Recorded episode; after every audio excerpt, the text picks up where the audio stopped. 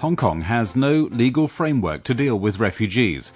Instead, it relies on the United Nations High Commissioner for Refugees, which currently receives about 50 applications a month.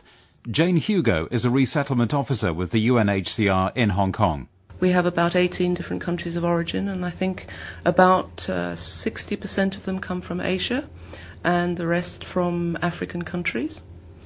Specifically for, from the Asian countries, we have uh, our, our prime groups are from Sri Lanka and Pakistan, and for the African countries, we have a number of refugees from Somalia. These refugees claim to have suffered persecution in their home countries, forcing them to flee for fear of their safety if they stay.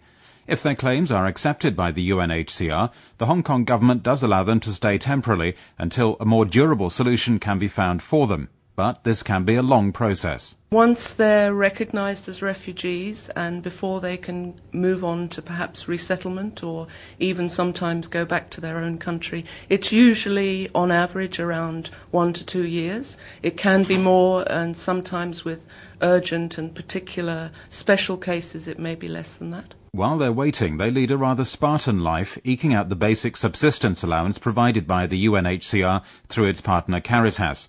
They have no right to work, and therefore they have no means to earn a livelihood or become self-reliant. It also means they have a lot of time on their hands. A lot of them do have a problem with uh, spending their days productively, so we do have many refugees who are very um, not exactly bored, but they, they, they have to look very uh, actively for something to do. Fortunately, they, Hong Kong is a safe place, so they can move around. They do build up their own community groups and, and spend time together with their communities. Sometimes they belong to a church and they may attend church and have support from the church or other NGOs in Hong Kong. Further support is on the way thanks to money from Operation Santa Claus, which will help to fund English language and vocational training for refugees under UNHCR protection.